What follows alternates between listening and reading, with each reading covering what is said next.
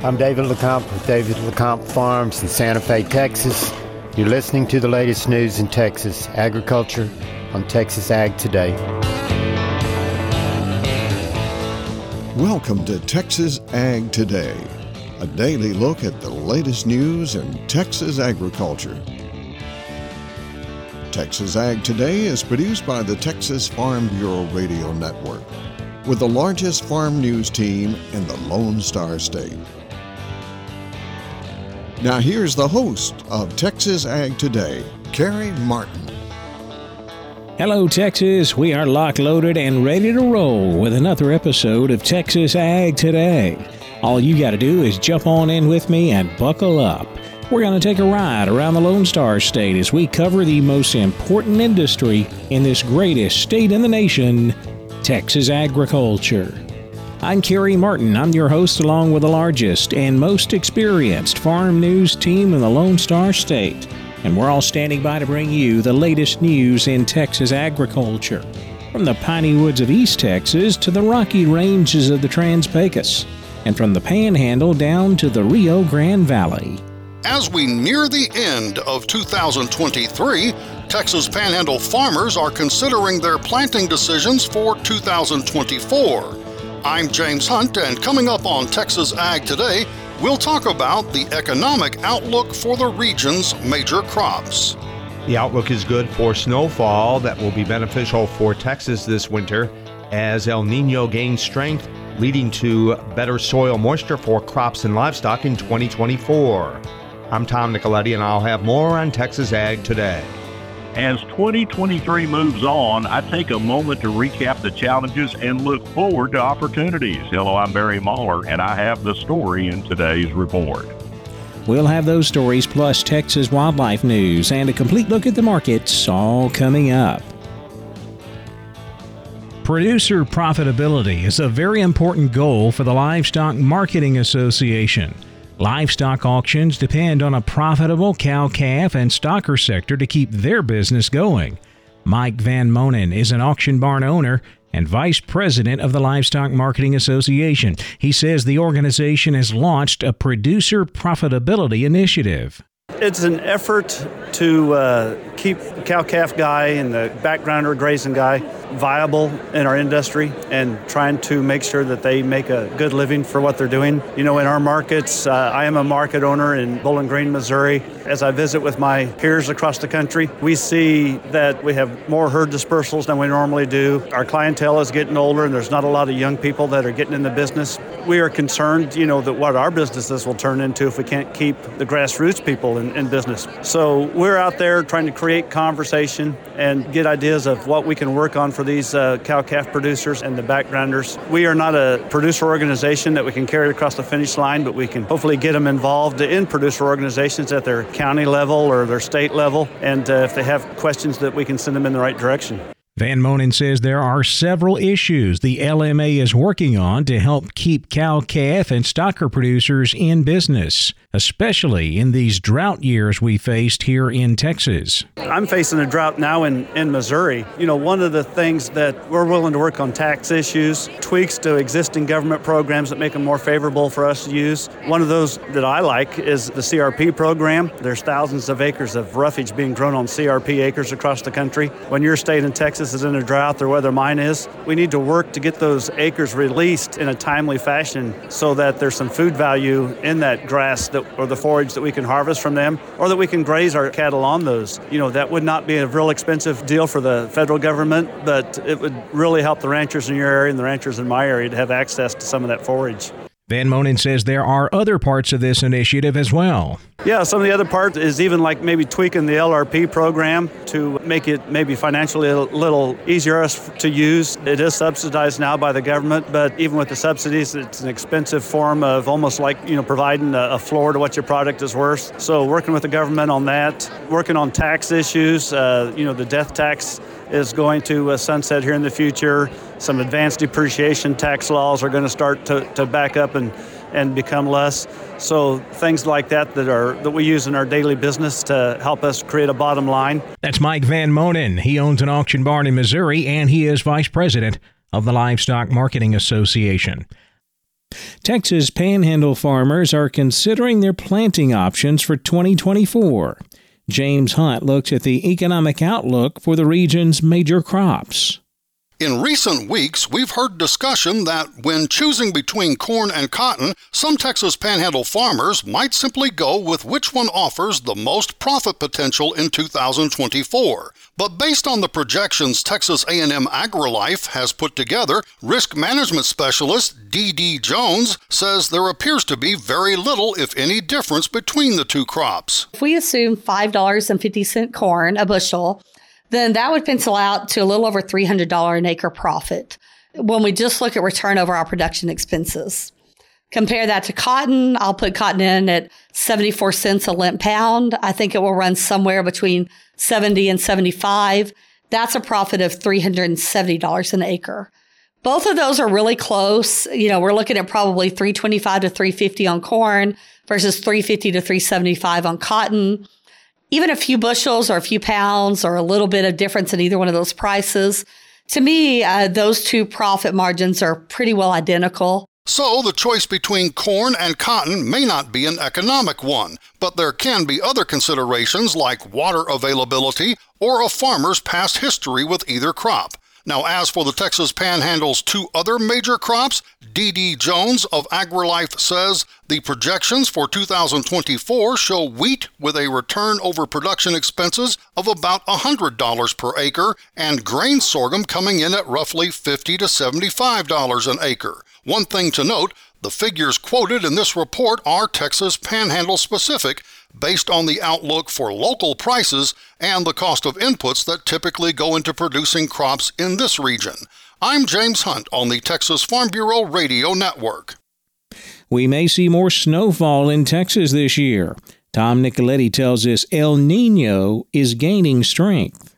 My guest again today is BAM weather meteorologist Kirk Hinz who emphasizes the anticipated precipitation in the form of snow this winter in Texas as part of the El Nino weather pattern. Yes, I would definitely say that's a higher than normal potential north of Amarillo, northern Texas. Also, I would say the Rocky Mountain snowpack, typically in El Ninos, especially the stronger ones, is quite a bit higher.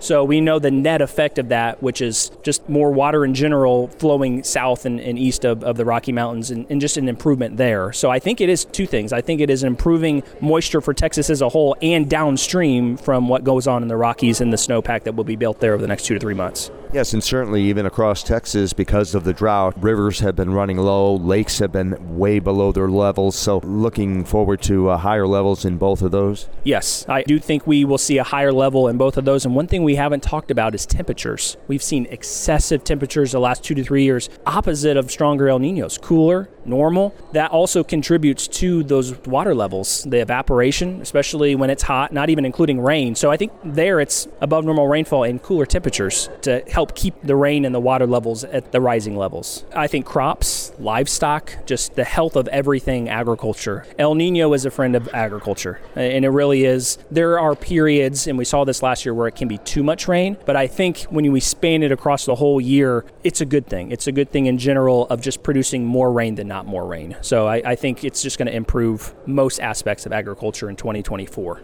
I'm Tom Nicoletti at the Texas Farm Bureau Radio Network. This is a week to look back at 2023 and look forward to 2024. Barry Mahler has more from the Rolling Plains. As we watch 2023 tick away, I have to think about something my grandmother told me a long time ago. You probably remember as a child watching the days drag by. It seemed like summer break from school would never come, and it took way too long for Christmas to come. So when I'd say something to the effect of, I wish summer would hurry up, her advice was to don't wish your life away. She said it'll move on faster than you think. And I'm seeing that to be true now. That certainly was a true statement as 2023 has moved on way too fast. When we look back on it, the one thing that stands out is the long, hot summer. It took charge in late spring and stayed way too long. In fact, we're still under the influence with many ponds and lakes much lower than normal. And driving across part of the rolling plains just last week, I was amazed at how many ponds had been dredged out and were still dry or at least very low. And we did get enough scattered rains in the spring to raise a good wheat crop, and we got most of the corn, milo, and cotton up to a stand, but that was about it.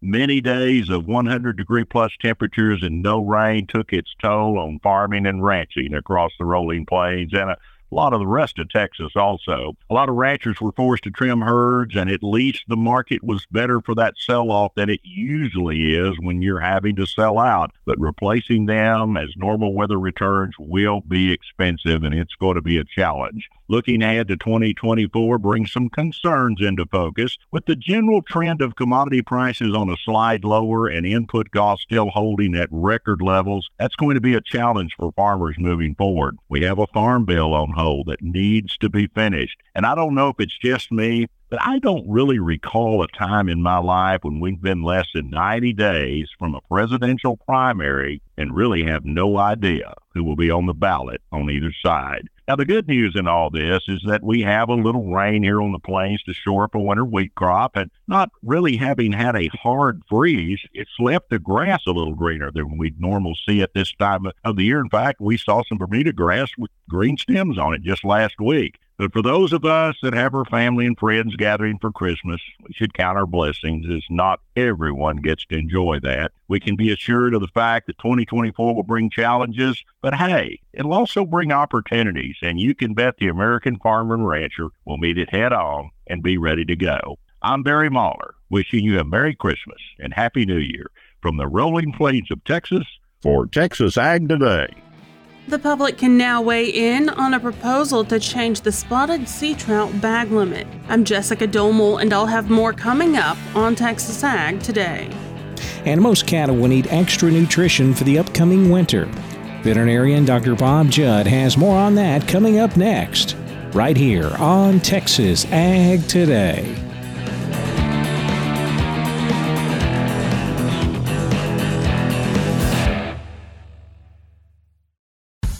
Texas Farm Bureau Insurance has protected fellow Texans with auto, home, health, and life insurance since 1952.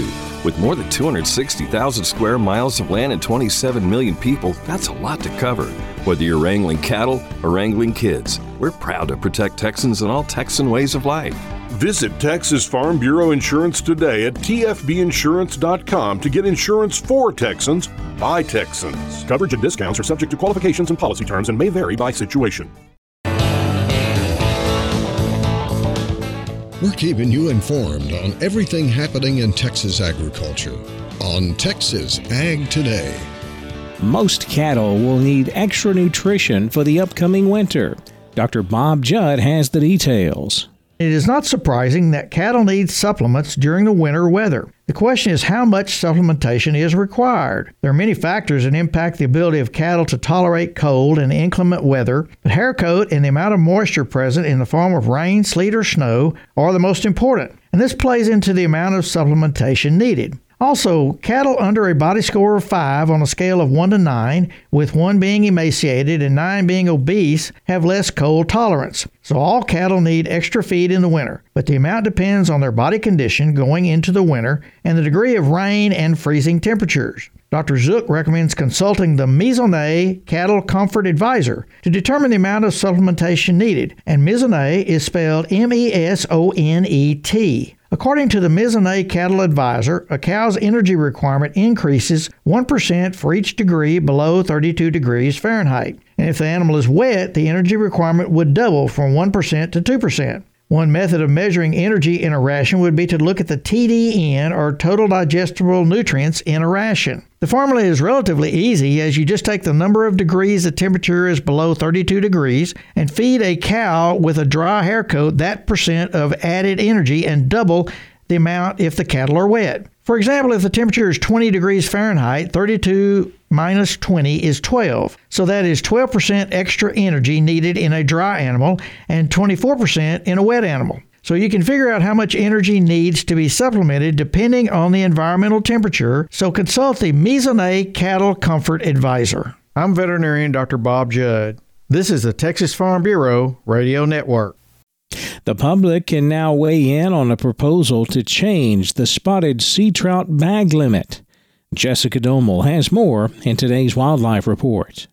The Texas Parks and Wildlife Department is now accepting public comment on a proposal to change spotted sea trout regulations off the Texas coast. The proposal, if approved by the Parks and Wildlife Commission, would reduce the spotted sea trout bag limit to three fish between 15 and 20 inches, with one fish over 25 inches allowed daily. TPWD researched and proposed the rule after public scoping and survey efforts. Through those surveys, TPWD staff say they learned that many anglers wanted to see more restricted measures to improve the fishery. Spotted sea trout were heavily impacted by Winter Storm Uri in February of 2021. After the deaths of thousands of the sea trout, TPWD enacted emergency rules to allow more fish to remain in the water during the spawning period. Those emergency rules have since expired, returning the state to pre 2021 regulations. TPWD will host several public hearings on the proposal January 9th, 10th and 11th. The first hearing will be January 9th from 6 to 8 p.m. at Texas A&M Corpus Christi. At the same time on the 9th, the hearing will be held at the Greater Chamber of Harlingen in Harlingen. January 9th, there will also be a meeting at the Saltwater Pavilion at Rockport Beach Park in Rockport. On January 10th, there will be a meeting from 6 to 8 p.m. at the Bob Bowers Civic Center in Port Arthur.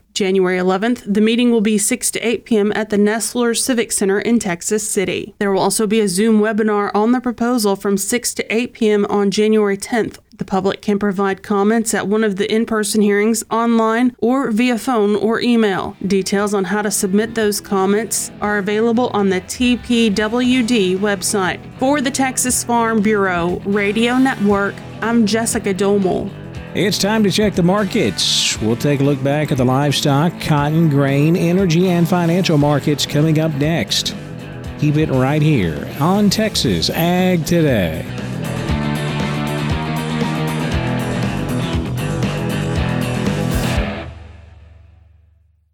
Texas Farm Bureau has served farm families in rural Texas for nearly 90 years. We're pleased to offer new affordable health care coverage choices for all Texans through Texas Farm Bureau health plans. You do not need to be a member to inquire and apply. Plans are available anytime. There is no open enrollment period. Our United Healthcare Choice Plus network of providers is one of the largest available. For more information about the different plans, how to apply, or to get a quote for you, your family, or your small business, call 833 TX Health or visit 833txhealth.com. We're giving you the market information you need on Texas Ag Today. Cattle futures traded both sides of unchanged on Tuesday. On the close, we closed out higher on both live and feeder cattle. December live cattle up 52 cents, 170.57. The February up $1.87 at 170.40. April live cattle up $1.32, 173.45. January feeder cattle up 80 cents, 223.55. March feeders up 17 at 224.57, while April feeder cattle were up 55 cents at 230.07. Cash fed cattle quiet for the week so far. We sold cattle last week here in the southern plains at 171. That's a buck higher than the previous week. Had a few outside sales at 172, but that 171 price sold most of our cattle over this past week. Boxed beef prices lower Tuesday. Choice down 48 cents, 292.45. Select down 45 at 260.70. Now let's check the auction barns. We're walking the pens with Larry Marble. Kelly Thigpen, Pearsall Livestock sales on Wednesday. His last sale before the holiday was just a day or two ago. Kelly, how did you and your grandpa, Cowboy Frank Helby, sell cattle this week? Had a good crowd, and I thought the sale was just really good. Uh, bulls sold extremely well. Ended up with 45 head of bulls there, and uh, thought we got along really good at the bull sale. And then on uh, replacement females, the looked like the pairs. Oh, we had some little old thin plainer kind of pairs in the upper teens up to 35 50 i guess on the best pairs uh, there on saturday. It looked like the better end bred cows kind of in the low twos uh, low to mid twos. So you know just got along real good uh, all, all the way through. Uh, open heifers, I thought they sold well. So, you know, just a, a good market all the way across the board. And then coming this week, this will be our last regular sale of the year. We won't open back up till January 10th, but looks like we're going to have a pretty good run. I'm going to say 700 or so. Got 500 on hand right now. Looks like over 100 cows and bulls. Uh, rest to be calves and yearlings, but be a nice little run to end the year. Kelly, tell everybody how to contact you. Call us at the office, 830-334-3653. Mobile number is 334-1047. Look us up on the website, and that's pearsalllivestock.com. Kelly, thank you so much. Thank you, sir. We appreciate you so much for listening to Walk in the Pens here on the Texas Farm Bureau Radio Network each Monday through Friday. You're doing so right this second on Texas Ag Today. Back over to the futures market now. Where lean hogs finish lower. February hogs down 205, 69.30. April hogs down $1.50 at 76.07. Class 3 milk closed higher. December milk up 2 cents, 16 11 a hundredweight, with January milk up 14, 15 57 a hundred. The cotton market closed higher in a light holiday type trade.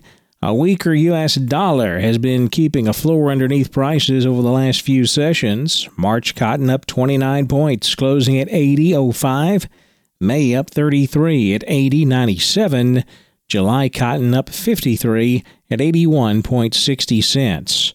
Corn market seeing a nice rebound, mainly on news that we have those two rail lines between the U.S. and Mexico back open now, opening up the grain trade between the two countries.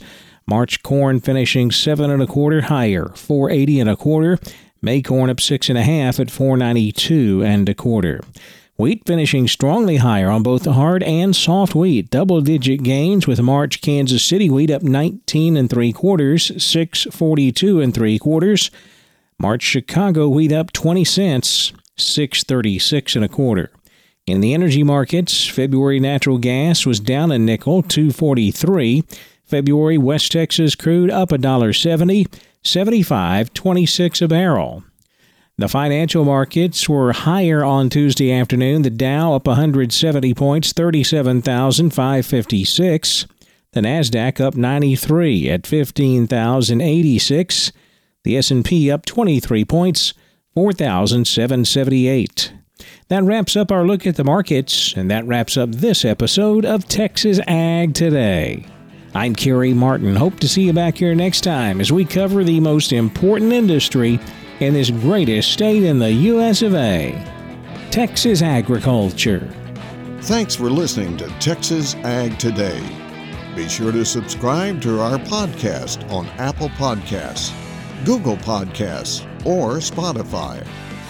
For more Texas Ag news and information, check out our website at texasfarmbureau.org or tfbradio.com. Texas Ag Today is a production of the Texas Farm Bureau Radio Network.